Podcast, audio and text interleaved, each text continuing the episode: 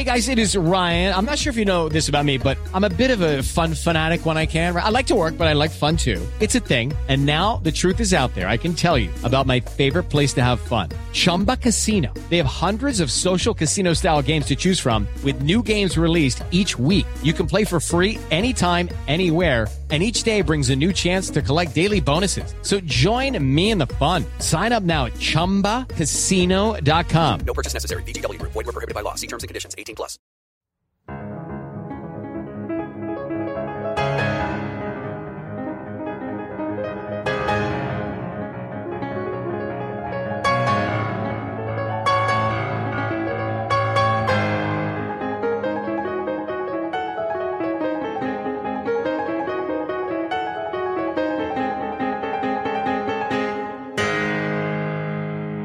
Welcome to episode three of Advisory Opinions, the new podcast from Dispatch Media. Sign up at thedispatch.com uh, with Sarah Isgur. This is David French, and we have a very special key guest today, somebody instrumental in headline making news last week. That's this is the kind of this is the kind of uh, key guest you can expect from us in the coming weeks and months. Uh, now, if you are unfortunate, He was very difficult to get. Very difficult to get today. I mean, it's Well- it's two days before Christmas. This was tough. well, we have the best bookers. We have the best We bookers, uh, key connections. So you've heard uh, if you're if you're unfortunate enough to listen to um, Pod Save America, which I confess I've listened to quite a few episodes of Pod Save America. They have this uh, the saying "friend of the pod." They'll introduce somebody and they'll say "friend of the pod." So this is spouse of the pod, who is a guest. Uh, Scott Yes. Keller, uh, attorney, Baker Botts, uh, former Texas Solicitor General, uh, graduate of the second greatest UT in the United States of America, the University of Texas Law School. Hey now, hey now. The greatest UT, as we all know, is the University of Tennessee, and Texas, as we all that know. you even have to explain what state you're talking about because no one, like everyone listening, is like, "What?" Yeah, it's because it's because Texas. Well, I, I I maintain that Texas, and I and I'm accurate in this historically, and we could probably do a whole pod about this. That Texas Oh is God, you're about to polk. You're about to President Polk. Oh, so much more than that. So Texas is Tennessee's first and only colony. So uh, I think what was it, 13% of the combatants who died at the Alamo were Tennesseans. Davy Crockett, Tennessean. Um, you had Sam Houston, former governor of Tennessee, the author of the Texas Declaration of Independence, Tennessean, James K. Polk, who brings it into the United States, Tennessean. I mean, it, it really is a state that is imprinted with the spirit of Tennessee. It is so. Tennessee is most famous for Texas. No, I mean that's like uh, number 100 on our list, but it that's why it's trivia. I don't think so. Oh, okay. yeah. So anyway, I, I just briefly introduced Scott. Anything else you want to? Uh, he grills a really good steak. nice. Uh, he takes out the trash on the regular. I don't even have to ask. It's wonderful. um, no, so Scott uh, is actually from Wisconsin. Little known fact: he is not a a born Texas, but as we have the bumper sticker, uh, I wasn't born in Texas, but I got here as fast as I could. That is Scott Keller. uh, he Got a huge Monday night football game tonight. Packers and Vikings. he's still a Packers fan. Sorry. oh, I can hear um, that Wisconsin accent right there. just get him started on cheese. I mean, put the boy near cheese and he goes. Uh, he clerked for Justice Kennedy and was the first chief counsel to Senator Ted Cruz, correct? Um, and and then he was Solicitor General and he had you've done 11 Supreme Court cases. But Outstanding. What brings you what brings you to the pod today is uh, you were the original drafter. How do you want to describe your role in in this Obamacare case? I don't want to put words in your mouth. So the, the Affordable Care Act case uh, that we're about to talk about was led by uh, the state of Texas and the state of Wisconsin and their attorneys general. And so I was there- in the Texas there- Attorney General's office And at you the time that that Explain lawsuit to was filed. were you also Wisconsin? Did you represent both? No, no, no. My, my, my good friend, uh, the former Wisconsin Solicitor General, Misha Tseytlin, uh, was uh, the Solicitor General of Wisconsin at that time. Corrupt bargain. Well, Scott. Uh, so what? So what we're going to talk about? Uh, w- there'll be four broad topics because we're going to we're going to track um, the main controversies in the Obamacare case, and this is this was a case filed. Very interesting legal theory after the. Um, this was filed after Congress removed the tax penalty from the individual mandate. Correct? It was it was not a pending case before then. That's right. Yeah. So what we're and, going and to the lawsuit was really a reaction to that. And of course, as I think you're about to get into, there's a whole lot of history before we got to that point. Yeah, a ton, a ton. So we're gonna we're gonna there are kind of three broad controversies in the case. Why the heck do you think Texas has standing? Which is this is going to be legal nerdery here, so just legal nerd warning. But standing issues are important. Why the heck is a toothless mandate unconstitutional? And why do you think that the whole act can be struck down? And then the fourth question is when will Texas ever be back in football? So those are the those In are that the, order. In that order, those are the four broad. So uh, so first, why don't you kind of set up the lawsuit? What was the overall uh, what give us the historical background the overall sort of theory of the case why you did it and then that'll kind of naturally weave into those sort of three big topics Sure. So, in I think it was the end of 2017, Congress, as you said, got rid of or zeroed out the tax penalty for the Affordable Care Act's individual mandate. The individual mandate, uh, of course, as I'm sure almost all of your listeners know, was a provision of the Affordable Care Act that required most Americans to affirmatively go purchase health insurance. And that was one of the two big components of the Affordable Care Act that was litigated at the Supreme Court earlier in the decade in a case called NFIB versus Sebelius. In that decision, uh, the Chief Justice uh, famously interpreted the individual mandate as a tax rather than a penalty, and by interpreting it as a tax, was able to uphold it. Of course, Right. fast forward to 2017, Congress then eliminates the tax penalty, and in doing so, then the state of Texas um, and a coalition of other states and individual plaintiffs, and we're going to get to that, argued, well, if Congress zeroed out the tax penalty, it is no longer a tax. If it is no longer a tax, it cannot be justified as a valid use of Congress's power. Now, wait, can I just, can we dive into a footnote here, which is uh, NFIB versus Sebelius is a 5 4 opinion with like an infinite number of opinions within the opinions. It is nesting dolls of opinions. Yep. The reason that the chief finding it a tax is relevant is not, no one else joined that, or did one other join it? Well, so the four justices, the joint dissent, would have said no. Correct. You cannot save it as a tax. Four other justices would have said this is a valid use of Congress's Commerce Clause. Commerce Clause power, and the Chief Justice said no, it's not. Yeah, it's so not a valid use of that yet. He's living on his own in this little tax island. And so the reason that this becomes important, even though it's one justice, is he is like the swing vote extra because he had this unique little interpretation. And so this the whole concept behind this case in some ways is to box in this swing vote, the fifth vote, upholding Obamacare back in 2012. So without without the tax, there is no evidence as there, that there is that there are five justices who would say that you can compel the purchase of private health insurance. The Right, I fairest mean, way to say four. it. There's four. Yeah. but there ain't five. but there ain't five. So this is all a battle for number five, which arguably, and we can have, I mean, David, you and I'll go off on this, I think, in the new year, but uh, in this new court, the chief is the swing vote, and we haven't had a chief justice as the swing vote in a long time, and what all that means, and the powers of the chief justice and everything. But this case is such a perfect example of uh, Roberts as swing vote.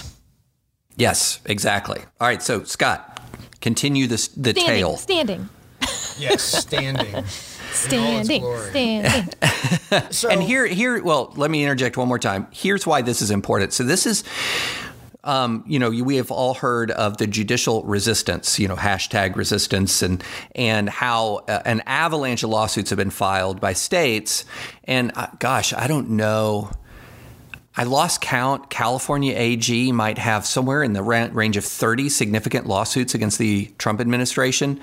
And there's a lot of controversy over when can a state assert certain injury as a result of federal litigation. For example, I'm still mystified as to how states had standing to challenge the uh, Trump travel ban. Um, a, a, lot of that was sort of imputed. Well, we have a right to take care to make sure our citizens aren't um, aren't uh, harmed by discrimination. Well, the citizens have individual rights if they are harmed by discrimination. But so anyway, so you had individual plaintiffs and state plaintiffs. So so take us through why you felt like Texas was harmed by Obamacare.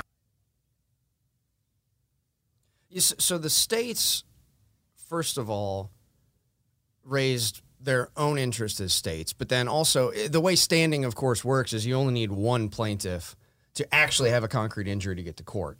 And again, the, the whole rule behind standing and is that you want an, alive case or controversy, so that right. we don't have our court systems just going off and issuing whatever decisions they feel like at any given time. Rather, they need parties before them that have a concrete legal dispute.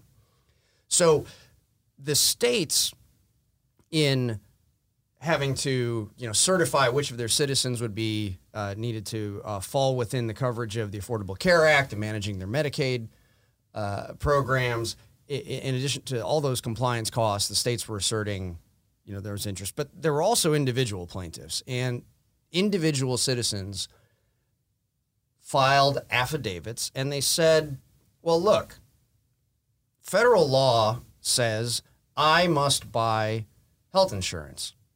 And a separate provision also included this tax penalty. And yeah, that tax penalty is at zero, but that's a separate provision of the law. And federal law today still requires me to purchase health insurance. I am a good citizen. I do not want to violate federal law. Therefore, I am going to abide by that requirement that I must purchase health insurance. But I wouldn't do that if Congress had not passed this requirement if the individual mandate did not exist. Uh, and, and so, and this is fast forwarding a little bit, um, those two theories, the state's theory and the individual plaintiff's theory, is ultimately what the Fifth Circuit last week said in a two to one vote was sufficient to have standing right. to challenge the individual mandate. And so once you had standing, then you take on the individual mandate itself. And we kind of already talked about um, that there were, you know, the the breakdown of the Sebelius case and the absence of five justices uh, for a majority. But there was also uh, sort of this argument: it, it's toothless, so why are you holding something unconstitutional? That's toothless, and you kind of got to that with the standing argument a bit. But sort of walk us through the Fifth Circuit's uh, opinion and what the Fifth Circuit held regarding the constitutionality of the mandate itself. Yeah, so I think a lot of ways the the standing issue here and the the merits issue of is the individual mandate constitutional, I think th- those do kind of combine, and I think you saw that in the dialogue between the majority opinion and the dissenting opinion in the Fifth Circuit. The argument uh, against the individual mandate now is simply, well, it was upheld as being construed as a tax and the Chief Justice opinion in NFIB versus Sebelius said it's most naturally read as a penalty. However, right. as a saving construction, courts go out of their way to save statutes, to, to not have to declare something unconstitutional. And what the Chief Justice said there was he could do that by interpreting the provision as a tax. Well, there's very clear Supreme Court precedent saying if a law is not actually raising revenue, it is not a tax. Right. So in 2017, when Congress zeroes out the tax penalty, it is no longer raising any revenue for the federal government. Therefore, it cannot be a tax. And by pulling out that peg, then there would be no other basis that Congress could have acted within its constitutional powers under the Chief Justice's opinion. So that's the argument that the majority of the Fifth Circuit accepted. Now, the dissenting right. opinion um, in, in, large part, made the argument that David you just articulated, which is th- this is completely toothless. There there's no penalty, there's no requirement for you to purchase insurance. Rather, it's a choice, and the choice is you get to either go out and buy insurance or you pay a zero dollar penalty that doesn't compel you to do anything. Uh, and so that's you know uh, for the the entirety, I, I think of this Obamacare litigation over the individual mandate. This has been one of the arguments that defenders of the Affordable Care Act have made, which is, well, this isn't actually a requirement; it's just a choice. Right. The choice before, of course, was buy insurance or pay the tax penalty. Now it's buy insurance or pay a zero dollar tax penalty, which is do nothing. Right. David, should we take also a little side jaunt into? Uh, I think that conservatives, certainly Republicans, complain in this administration that what uh, Democrats and progressives haven't been able to do at the ballot box, they try to do through the courts. I think there's a decent argument that this is exactly that as well. But on the right, uh, you know, when Congress passed that 2017 law, they could have uh, zeroed out a lot more of Obamacare than they did. They chose to only go after the mandate. And so then this now ends up in the courts, whereas it, it to me at least, clearly is a political issue larger than a legal issue. Uh, and yet, after what they passed the the repeal motion or whatever 41 times in the House previously, and then when they actually had the White House, the Senate, and the House didn't actually do it. So just want to make that political note that this has um, some other problems as well. Oh yeah, yeah, and uh, you know, we'll, we'll. I think there's lots to talk about the political angle of this uh, in connection with the severability and the severability. Now, this is where this gets really controversial. So I am hundred percent. I mean, this is like David's. Like David lives in a like severability like hot tub. It's like his happy place. He's been so pumped about talking about severability. You guys, like this is it. I, I really, I really have been. I, I don't know if I was more pumped about this conversation about severability or seeing Rise of Skywalker this weekend. So No spoilers. So I saw Rise of Skywalker. This is like completing my extended weekend. I saw Rise of Skywalker. Now I get to talk severability. So let me, Scott, let me let me give you Christmas come early for the French family. so so let me give you the argument I made in my newsletter last week, and you tell me why I'm wrong. So in the newsletter last week, I said, okay, if you take 2010 Obamacare, Obamacare as passed, the individual mandate was pretty, in a lot of ways. I I got some commenters saying, no, no, it was this, or no, no, it was that. But I think it's pretty clear that the individual mandate was the beating heart of Obamacare. Um, without the individual mandate, the thing didn't work. I mean, the actuarial tables wouldn't work. Um, you you would have a a real problem of people, the sort of the free rider problem where you have people who sail on without individual without insurance until the moment they get sick or the moment they get in an accident. And when you do that, it just it, the system financially can't work. So it was sort of if you're going to have that guaranteed issue, if you're going to have the guarantee of covering pre-existing conditions, if you're going to have that the promise of universal coverage, they didn't create a product that was so incredibly compelling that every single American wanted to rush out and get it. They created these insurance markets and said, then you have to participate. You have to be a part of it. And then that's kind of the only way this whole thing works. And so that's Obamacare uh, 1.0 or Obamacare as envisioned. Then along comes Congress in 2017, and it's like it ripped the beating heart out of Obamacare, but instead of killing it, created like undead Obamacare, like zombie Obamacare. So this is Obamacare without its heart, but Congress still wants it kind of lurching and moaning around the the health uh, American healthcare industry, and and so, if Congress, when it ripped the heart out of Obamacare, but did not but did not strike down other provisions of Obamacare, doesn't that kind of end the severability analysis if you're a judge? The judge is saying, well, wait a minute, Congress looked at Obamacare 1.0, didn't like it, created Obamacare 2.0. It might be a monstrosity. It might not work very well. It might not make a ton of sense anymore, but it's Congress's rotting creation, and it's horrible to to look at and behold. But there it is. You've painted a beautiful picture. yes, that sounds more like Halloween, like, the holidays. no, look, I, I think a lot of this comes down to the ambiguity in what do we even mean by severability, and, and to to back up to kind of a first principle here.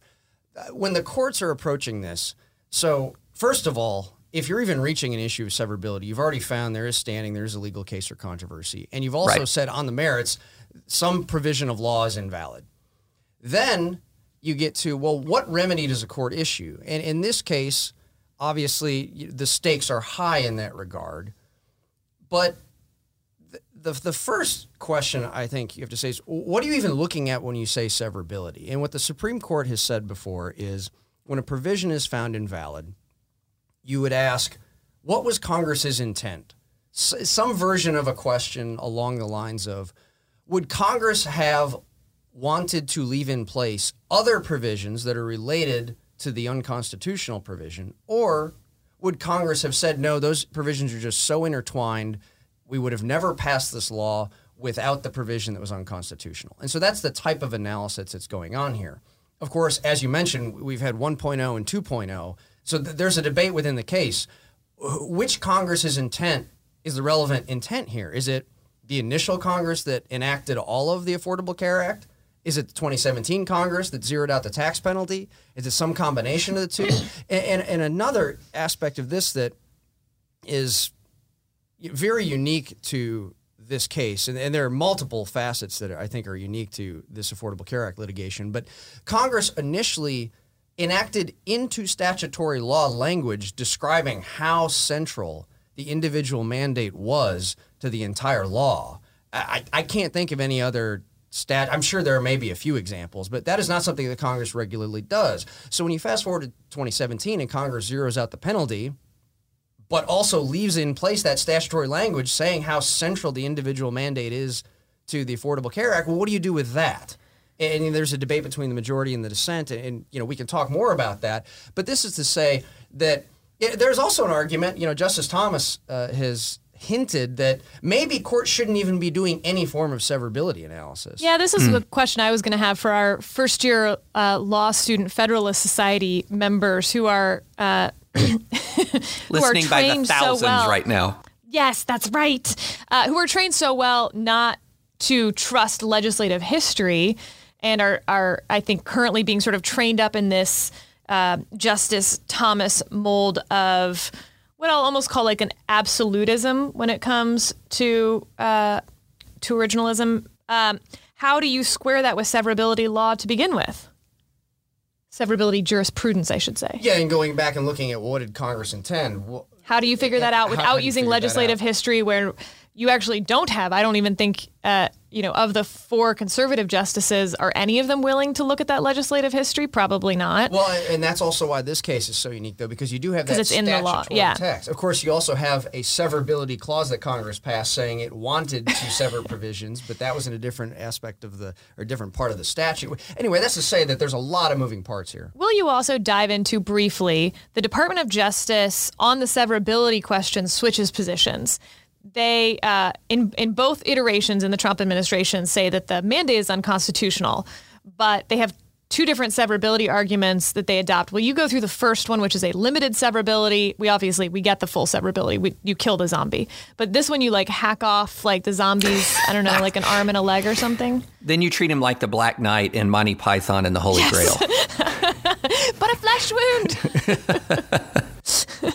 So, so the uh, that, that's right. Severability is not just a binary concept in that you would possibly sever the individual mandate, leave the rest of the Affordable Care Act, or just eliminate wholesale the entire Affordable Care Act. Rather, an argument was put forward that initiate it started under the Obama administration's Department of Justice because the Supreme Court asked uh, them to to brief up the issue of what do we do if we find the individual mandate unconstitutional. This is the 2012 case. This is the initial NFIB Yeah. versus. And what the Obama administration's Department of Justice said was we don't believe the individual mandate is unconstitutional, but if you find the individual mandate to be unconstitutional, you also need to invalidate two other provisions of the Affordable Care Act, which is the guaranteed issue and community rating provisions. Give us give us a couple beats on those.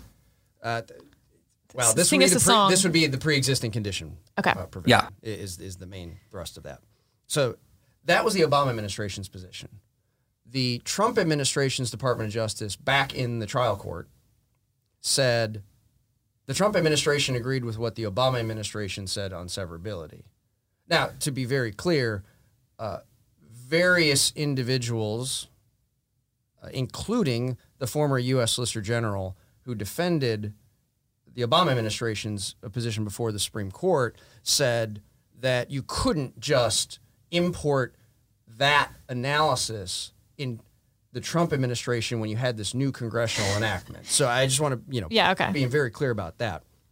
But what the Trump administration said was if the individual mandate goes down, the uh, guaranteed issue and community rating provisions also need to go down. Now, the, the trial court initially said all of the Affordable Care Act goes in a pretty. It's a fun opinion, right? Like that's that was sort of the. the grenade thrown into the bunker where he was just like blow it all up. Well, this is the part that the, the Fifth Circuit Court of Appeals sent back down Yeah. and, and, and asked for additional analysis on. Anyway, that was the Trump administration's initial position uh, on severability. But after winning, uh, or after the whole thing gets blown up at the trial court, then they agree basically with the trial judge and, and say, uh, yeah, and the whole thing. And then on appeal, the Trump administration said, no, we actually agree with the trial court. All of the Affordable Care Act uh, must fall, given that the individual mandate is unconstitutional. And I assume so when the uh, House of Representatives and the Democratic states come in to defend the constitutional constitutionality of the mandate, uh, do they have any, uh, you know, sunlight in severability at all, or is it purely severable? I mean, there are going to be backup arguments that, that Yeah. make, but but the, the main thrust of their argument is if the individual mandate is invalid, you can completely sever it. And and and, and the main argument there is the one that you just made that in 2017 Congress zeroed out the tax penalty. They could have done all sorts of things. That's the only thing they did, and that's the congressional intent that matters for severability analysis. And in the meantime, by the way, since the 2017 zeroed out penalty, uh, to, to David's point a little, but but maybe it, it undermines your point somewhat. Um, yes, there's no more penalty. The mandate is still in place, and the world has not ended. You know, so to your point, it's Right. not a zombie. It's actually walking around, you know, eating food, not biting people, or whatever zombies do. It's eating hamburgers, not people. Okay. That's right. Uh, I don't know if you've seen Santa Clarita Diet. It's this like really weird, quirky show. Yes, yes, yes. I gave it a uh, try. Highly recommend if you're if you have the very weird sense of humor. But it's sort of like you know, what if zombies were just like us? Um, uh, so so really, it's more like like it's been fine. It's been two years, and uh, the economy has not collapsed. The healthcare industry has not collapsed, and all continues. It's almost as if you get a trial run on severability. To Scott, to your point earlier about um, what courts would really look at in terms of the legislative intent, they zeroed out the penalty. Life continues. Why is the court? Why? What will the court look at to even determine severability at this point? It's a little bit of a rhetorical question. Well, and, Well, and look, so the Supreme Court needs to, to clarify that. Ultimately, Yeah, I you know so to be really clear, uh, if you if you're one of the small minority of re- listeners who have not read all of the opinion, uh, the Fifth Circuit opinion, uh, what what the Fifth Circuit remanded the case to the district court to do, and you're right, Sarah. I mean that uh, district court opinion should have led with a trigger warning uh, for people. It was it was a hand grenade uh, into the I public. mean, he's di- one of our most fun district judges. Like, you want to read uh, just great opinions in general, highly recommend. Yeah, it was it was something else. So the Fifth Circuit remanded to say, "Hey, take a really close look at all of the whole at the whole thing, at the whole law, and maybe all of it. If once you take the second look, maybe all of it is uh, is uh, struck down, should be struck down, and maybe some of it."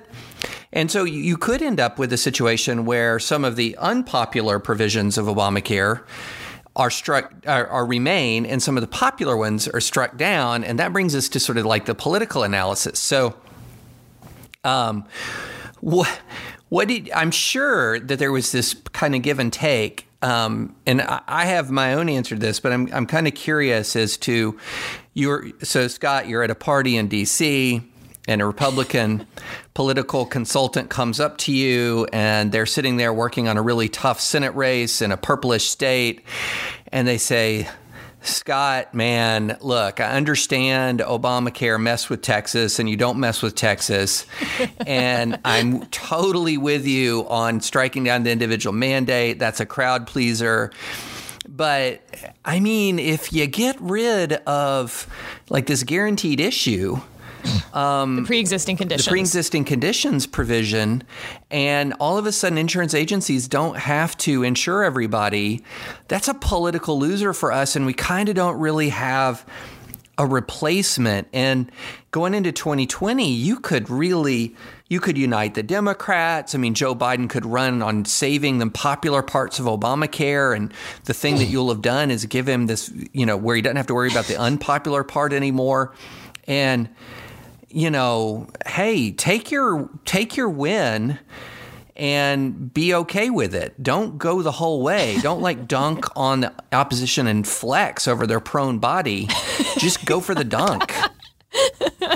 I'm, I'm I'm thinking of all the fun uh, end zone dances we've seen this NFL season. Act like you've been there before, Scott- man. Don't don't do the Yeah. fake selfie in the end zone. Yeah, Scott and his whole defensive lineup with a pick six just sit there and like make their pose. So so Take how out do the you Sharpie, jump in the Salvation Army bill. Yeah. so how do you respond to that so- argument?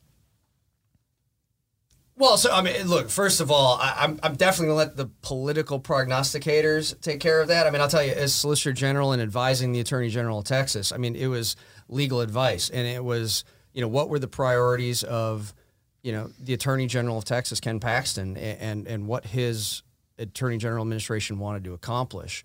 Um, you know, and as far as the political issues, look, I, I I get it. I understand the Affordable Care Act. It was the signature legislative accomplishment of the Obama administration, and so litigation about that, of course, is going to be hot button. Of course, it's going to be political. And, and as a lawyer, as a litigant, you, you understand that there's going to be the that political backdrop. At the same time, as a lawyer, you know, you're making legal arguments based on legal doctrine from neutral principles. Um, and so, you know, luckily, I don't talk to lobbyists. I don't have lobbyists coming up to me in D.C. making political arguments because that's not that's not what my job was as the Solicitor General of Texas. And uh, you know, I, again, I understand that there's a political backdrop to it, and this is part of the reason why we're talking about standing and severability, and, and the consequences seem, uh, rightfully so, uh, so stark. So, two points on this. One, uh, and I think this is a point that I'll be making throughout life. Uh, when I see Twitter conversations or even uh, news stories, but especially op eds, there's sort of this all things are strategy and Republicans are a monolith of strategy and Democrats are a monolith of strategy. When in fact, this is a great example where that's not true. It's not Right. that uh, you know, the five poobahs get into a room and decide the strategy, and then the, you know, tens of thousands of, uh, you know, strategyist etos, uh, you know, follow those marching orders. The legal conservatives have their own take on Obamacare compared to the political operatives who run Senate campaigns. And I think in the Democratic Party, it's even more uh, fractured by by groups and interests. Uh, at least that's what we've seen in this primary so far, which is fascinating. Makes the country work. I'm all for it.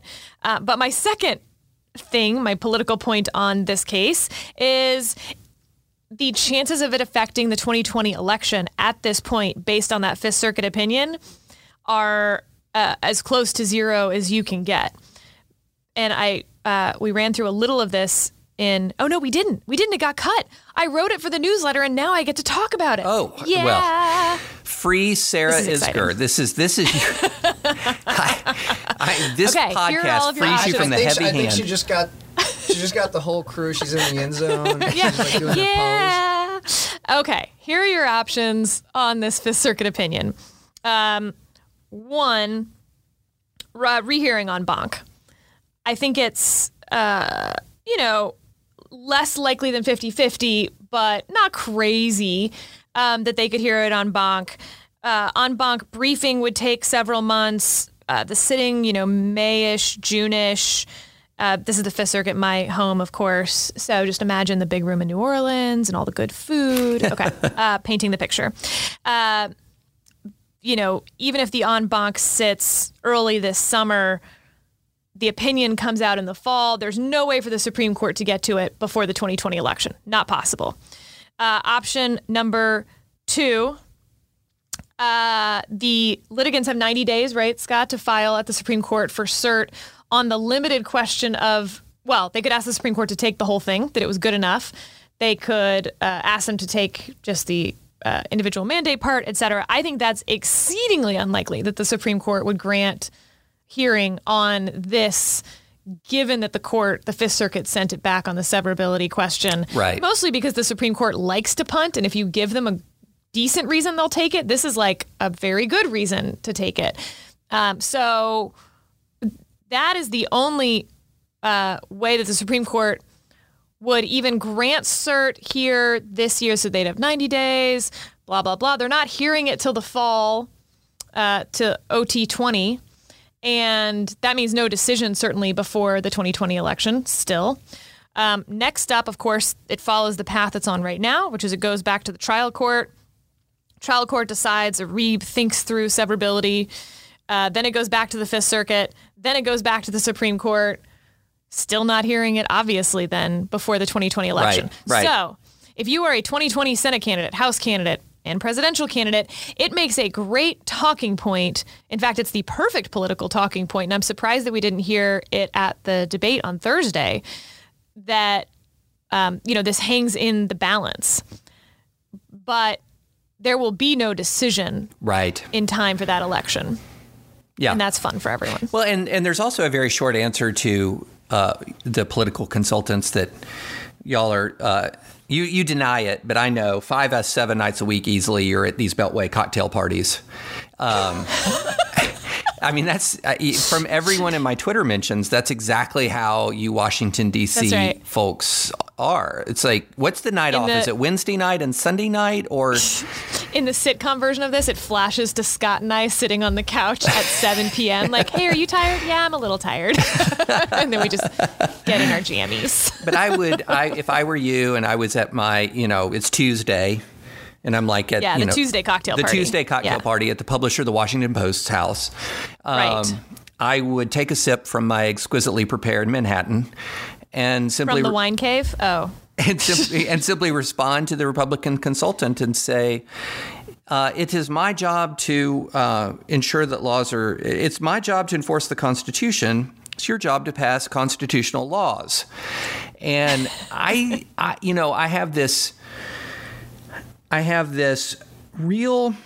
Uh, I- I have this belief that if the Supreme Court steps up, now again, I'm on the severability point. I, I on the actual mandate itself, I'm with you 100, 110 percent. On the severability point, I really want to see that district court opinion on remand uh, and and see what I think about it. But the uh, I can I think about this about a number of of legal challenges we've seen of late, including to DACA, um, including to the travel ban, and that is, look, there are outcomes, policy outcomes you might really, really, really, really prefer here. Um, you might really want to see Dreamers protected. You might really not want to see um, the president exercise such incredibly, incredible blanket authority over entry into the United States, like in travel ban. But you know what? There's underlying statutes here, and there's underlying con- constitutional provisions here, and the best way to achieve enduring policy victories that you prefer is not with the stroke of a presidential pen. It's with the enactment of a constitutionally valid, and I say that constitutionally valid federal statute.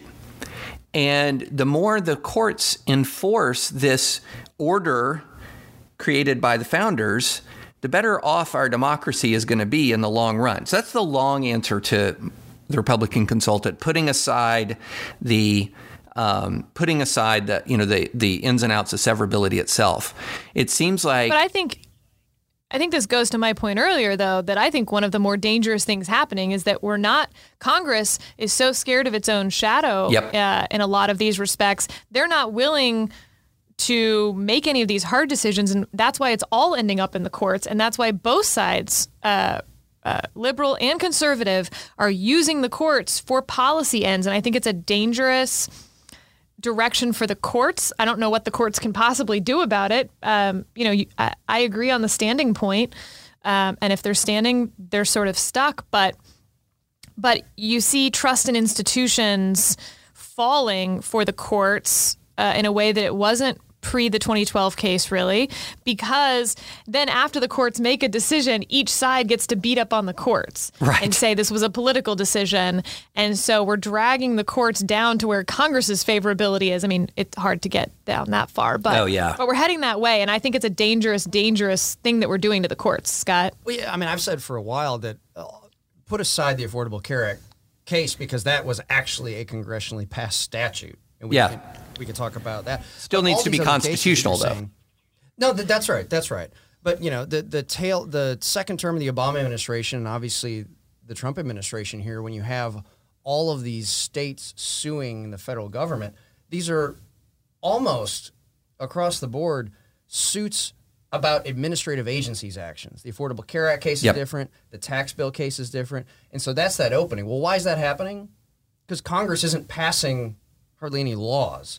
If, Yeah. if Congress were passing a lot of these laws, you wouldn't have the ability to go into court to undo many of these. There wouldn't even be legal challenges in the first place. So that's how, why a lot of this is spilling into court. Again, I'm not sure the founders really thought that that is the way that we should be addressing policy uh, in our country, but here we are. And that's where we see the exponential rise of nationwide injunctions, something that the court has hinted at that it's about to deal with if it if it isn't dealt with some other way, but I don't see it getting dealt with any other way other than the Supreme Court having to wade into the muck and tell us uh, what's going to happen. So, last question before uh, we let you go. Um, so, tell me I'm wrong about this. I think Texas was back until LSU broke its spirit on its home field.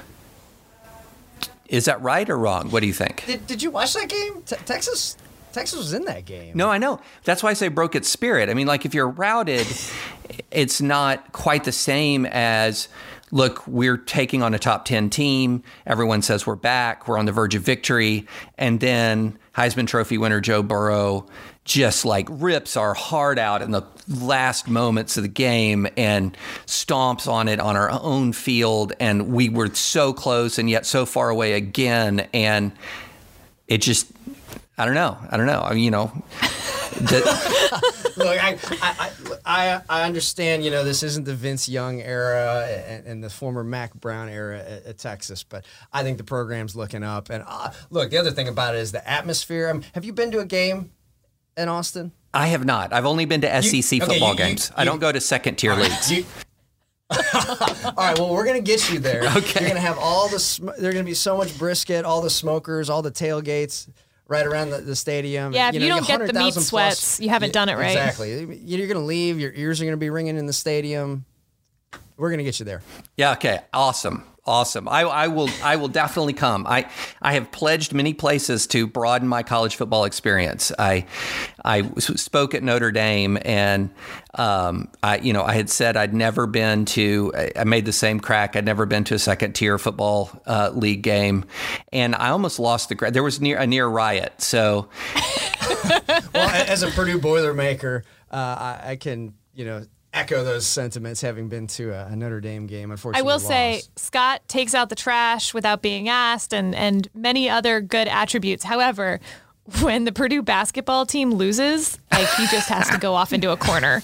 Like we he just can't really can't interact for like a couple yeah, I- hours. I, have to watch that Purdue Virginia NCAA tournament basketball highlight for the rest of my life. I- yeah. well, Scott, thank you a All right. ton. We really appreciate it. And um, yeah, it's great to be with you. and Sarah, Let him go bill those hours so that, you know, Sarah can have her spindrift on subscription from Amazon. but thank you so much. This was uh, this is gonna that was the best discussion of the Obamacare case. It is going to come up in the 2020 election, I think, more than once. So uh, we will be referring back to this, I think, a number of times. So thanks a ton. And uh, now we're going to go from Texas to Great Britain, from healthcare.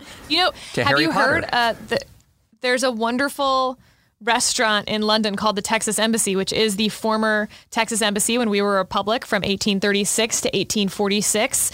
And uh, the enchiladas aren't maybe super authentic, but they're very tasty in their own way. Um, so we Oh. can just move to the Texas Embassy in, in downtown London. The British enchilada. I've never tasted such. There's like some goat cheese going on, but it works. It yeah, works. yeah. So, so uh, Sarah, have you read the Harry Potter books? I have not, but I have watched all the movies. Okay, me too. Me too. I, I, you know, I have to admit that I'm a bit of a Tolkien snob, so I never got into Harry Potter like just sort of as a matter of principle, which sounds ridiculous and is ridiculous. But I like the movies. I did read all the Hunger Game books You know, because I did too. feel like, yeah. So the Hunger Games to me, uh, which is interesting, it was less popular than Harry Potter, obviously, but and and this actually will tie in. Uh, the Hunger Games to me is sort of the we have a generation of young women, tween women, growing up with that as an icon, and I just found that to be a really interesting feminist zeitgeist moment uh, from whatever that was now, seven or so, Yeah. 10 or so years ago.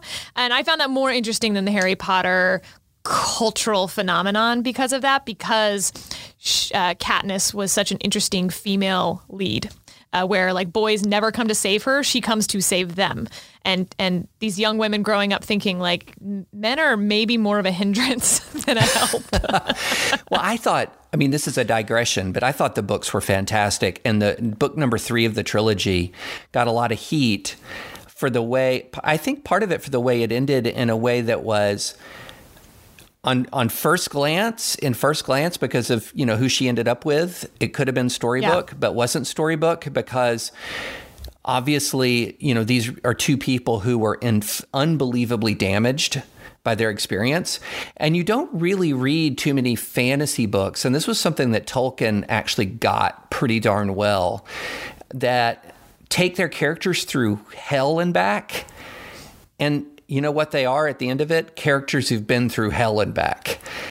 Right, versus like fairy tale, and I'm just the same person I was at the beginning, and I can just forget all of the death and and destruction and, uh, uh, you know, they. I, I thought that the books captured a um a warlike, horrible. Uh, government out of control experience pretty well there, uh, Oh, but yeah. anyway, uh, we'll we'll get to my feminist rant here in a bit. So J.K. Rowling, just to get bring everybody up to speed, trended on Twitter. It's still very controversial. Um, various LGBT groups are angry at her, and and she tweeted this, and she tweeted, "Dress however you please, call yourself whatever you like." Sleep with any consenting adult who'll have you. You live your best life in peace and security, but force women out of their jobs for stating that sex is real. Hashtag I stand with Maya. Hashtag this is not a drill. And you know, it's interesting. This is one of those things, Sarah, that if you're not on Twitter a lot, you would read this thing and you would think, okay, this seems like a pretty standard progressive statement of morality, right? I mean, do whatever you like, including respect people's free speech. But if you're heavily steeped in sort of the hyper wokeness of part of Twitter, this is one of the most triggering. So it's like five lines. That's four of the five lines are like deeply triggering.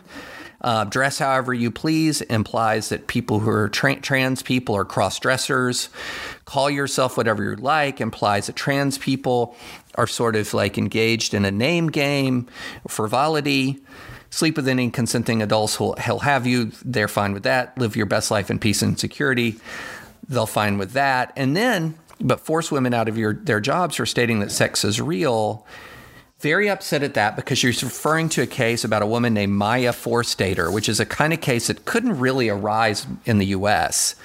Um, but anyway, first let's talk about the tweet, and then we'll go to the Maya case. Um, did, did you follow that? Is that erupted? I did. Um, because I'm on Twitter too much, clearly. Aren't we all?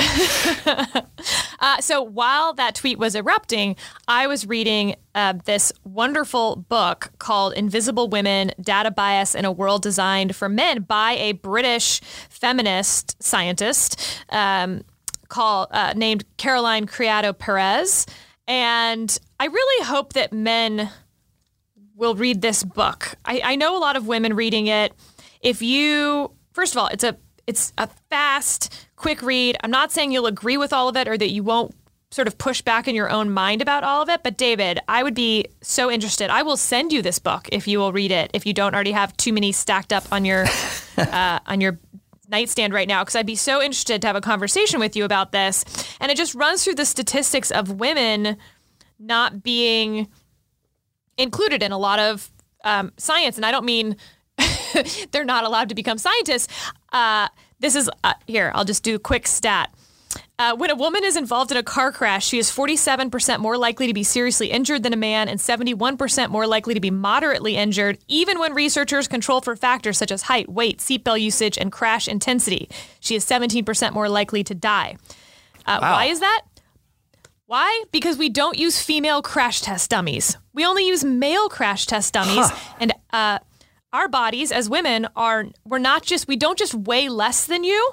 We are actually designed quite differently. Um, you know, where our weight is distributed, uh, how it's distributed, our body mass at various places. And, and yet, when it comes to drug tests, when it comes to seatbelts and all these other things, we use male as the default and women as the abnormal. And it results in all of this absurdity when it comes to, for instance, car accidents and women dying in them more. So, I say all this because I am reading this book as this tweet is happening. Yes. Um, and this book is like, at this point, uh, if if not the Bible of the gospel of um, the TERF feminist, the uh, trans exclusionary radical feminists, and that's what uh, J.K. Rowling was announcing herself as was a TERF, Right. A uh, uh, and that's it's um, it's a line of feminism that basically says. I, I hear you, but we need to take care of women's problems first before we can really put the oxygen mask on anyone else. Right. Is I think my best way of describing where Yeah. TERFs fall on these things. Um, and so anyway, it was just a funny like moment for me as I'm like flipping through these pages, like I'm 17% more likely to die in a car crash. This is bullshit.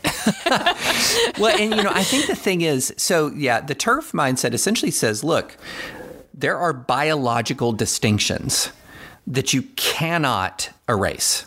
That there is a biology of sex. It's it's it. There is an irreducible difference between men and women that is that is sex based, and that um, if you begin to say that a trans woman is a woman, or for example, a man can get pregnant or a woman can have a penis, you're beginning to erase these sex differences and you're not erasing them legitimately, you're erasing them artificially. You're, this is not that that there is something absolutely real there, that uh, an irreducible biological reality that you cannot escape, and and that's something that I think that an awful lot of people would listen to and say, well, yeah. I mean, yeah. Their biological sex is real. It's a and it's an actual thing. It's not it's it it's not something that is an uh, an ideological construction. Um, and yet saying those words is in many and in some sectors of the of the West is become a firing or non-contract renewing offense. so David and I had a fun conversation last night. Um, where, and by the way, we don't have a ton of time left, so I want to sort of skip to the punchline. Of David says that if he represented this litigant here uh, in a, in the U.S. under our laws, and well, we can get to this in a second of this.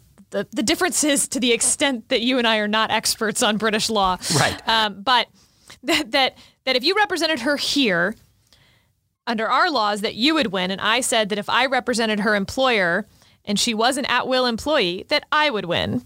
Uh, would you like to make your best case? yeah, so the basic facts that, that J.K. Rowling is referring to is a case of a woman named Maya Forstater. And Maya Forstater was a policy analyst for a uh, think tank. Um, so she was trying to- non-governmental. She was a consultant. She's a non-governmental at-will employee. Yeah. Yes, she's an at will. I mean, she's even sort of in a lower status than at will employee. She was like a consultant. Yeah. and so she had On a contract. contract that would be renewed or not renewed for a company that that um, for consultancy that did uh, global development. So at some point, unrelate, completely unrelated to her job. Um, and not at work, she began to get involved in this. Um, she's essentially became a TERF publicly, uh, became a TERF, and began to tweet really pretty civil. You know, it uncivil only if you think disagreement is uncivil, but really pretty civil and reasonable Objection, Your Honor. and and so she began to tweet things that made colleagues angry but this was something that she was doing on her own time and so one of the things that really got people upset was she made a comment about a guy named Philip Bunce who on occasion not all the time uh, dresses as a woman and goes by the name Pips so this person, Philip Bunce, who uh, dresses sometimes as a woman, claims uh, not necessarily that he's a woman, but says, "For me, being gender fluid means I am non-binary at no fixed point on the gender expression spectrum. I personally have no desire to transition."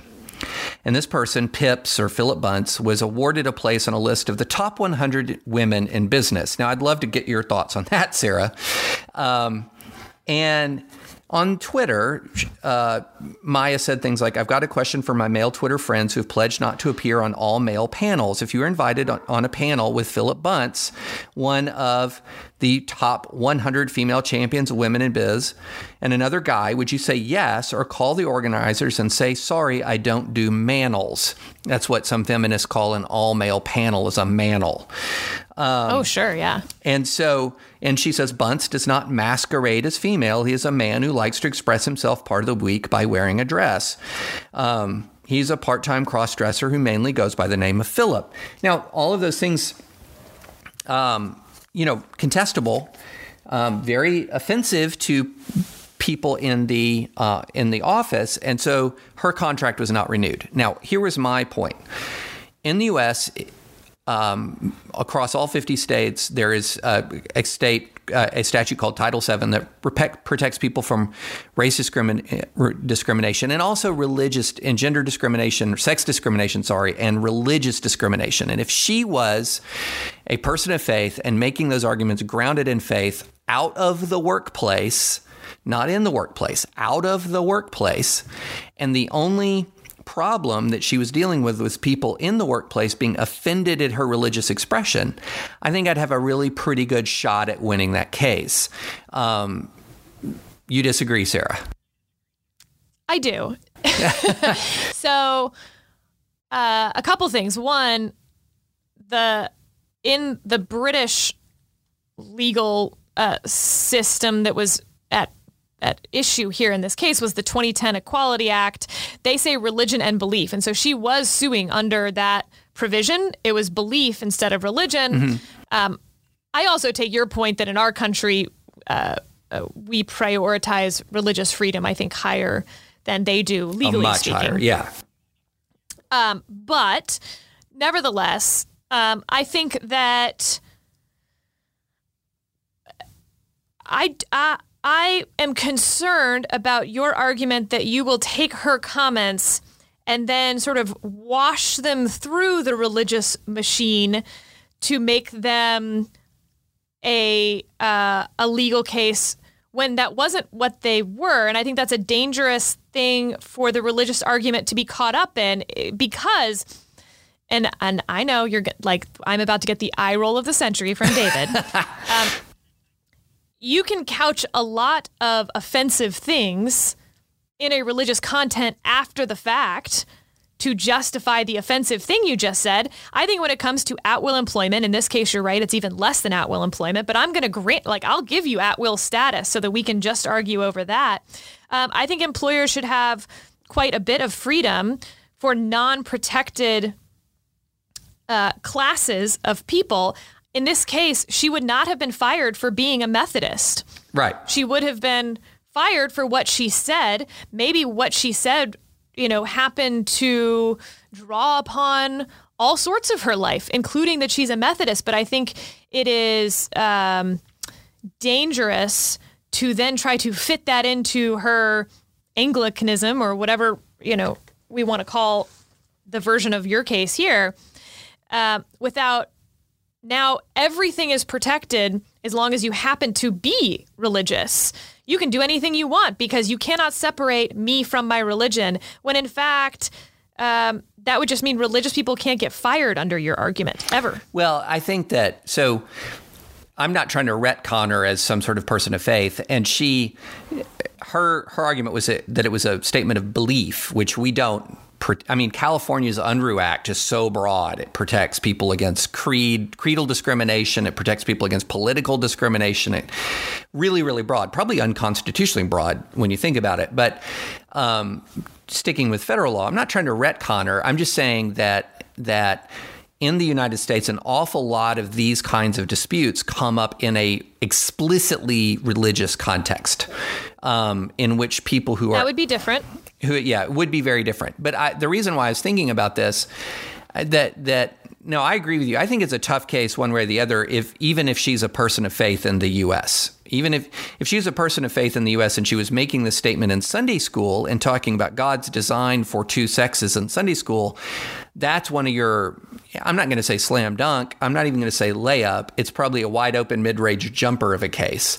Um, but if you are you know the, if you so you know context matters a ton. But i think the focusing down on the legal side of this misses the forest for the trees in one sense that number one of course we cannot apply the uh, uk legal system to our own but one thing that we can apply to our world. But God knows Twitter will try. Oh, yeah, yeah, yeah. Absolutely. um, one, one thing we can apply to our world is this growing fear that a lot of people have that if I say something offensive about politics outside of the workplace, not in the workplace. In the workplace, I do everything correctly according to work policies. I treat everybody very well. I do my job very, very well. But if I say something out of the workplace that makes people upset, that our high, increasingly polarized, uh, politicized and polarized society means that I will then have colleagues who won't want to work with me anymore and will get me fired and that there's this sort of stifling sense of I can't say what I think about important things anymore. If I work, especially in large companies, um, multinational companies, Fortune 500 companies, that I'm on pins and needles, not just in the workplace, but outside of the workplace as well. And I could lose my job just if someone be- under learns that I have wrong think. And I think that is a real thing that is a fear, perhaps overblown, because there's not a huge number of examples of it, but it's a fear that's starting to grip in the US and piling on people even as popular and wealthy as powerful as J.K. Rowling kind of contributes to that. Two responses. One, uh, yep, that's why Donald Trump got elected. yeah.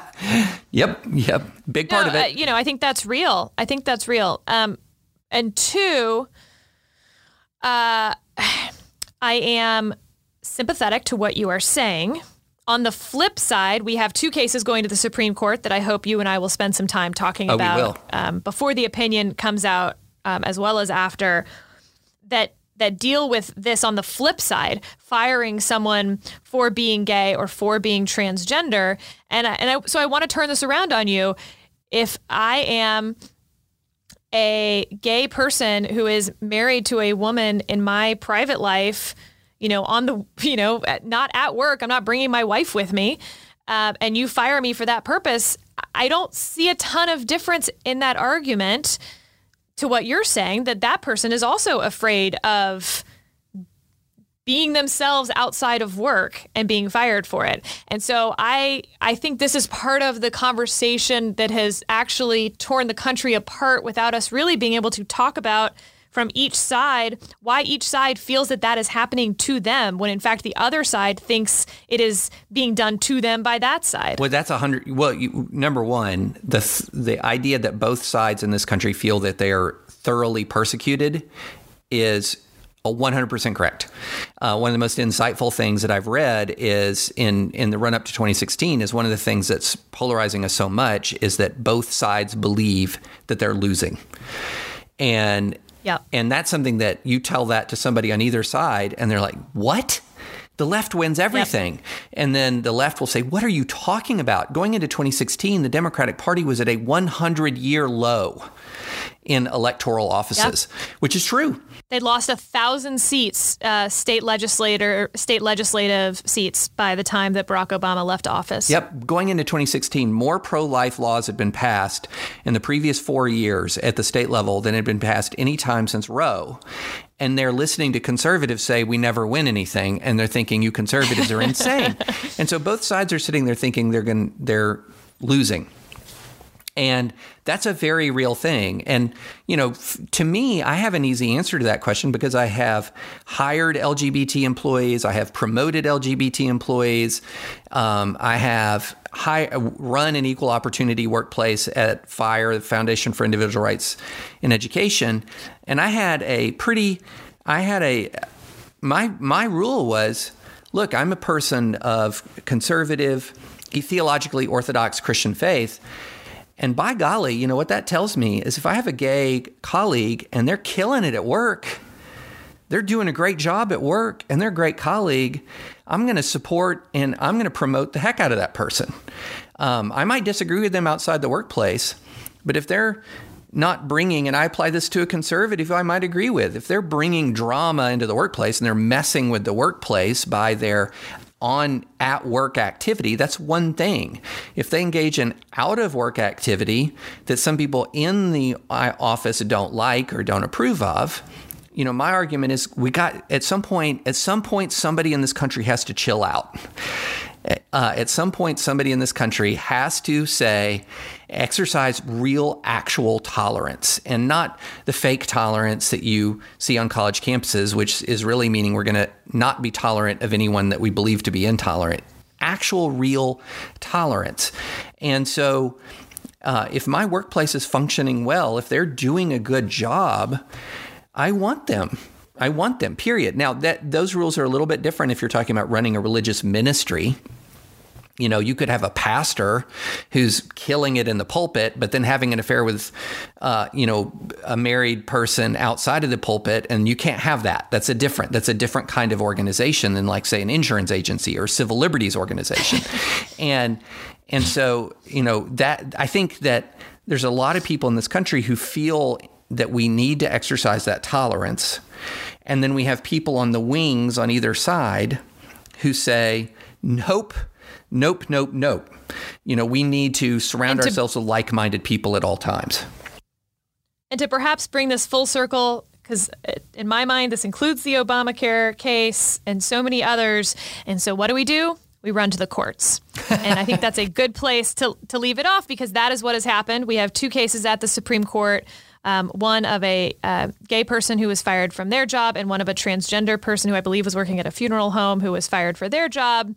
Um, and and that is the the question. But to your to your point about the larger point, instead of working this out at the at the private level, which is what used to happen on both sides, um, we now go to court about both. Uh, this woman in in Britain, which I'm sure we will see repeated here at some point. To your point, uh, and maybe you'll represent them, and then. I'm busy at the Uh, then- dispatch, dispatch, thedispatch.com. Sign up, subscribe. It's free for now. and then on the flip side where people get fired uh, on on the left. So um, again, I just think it's a dangerous place we're heading with the courts. And with that, David, thus concludeth episode three.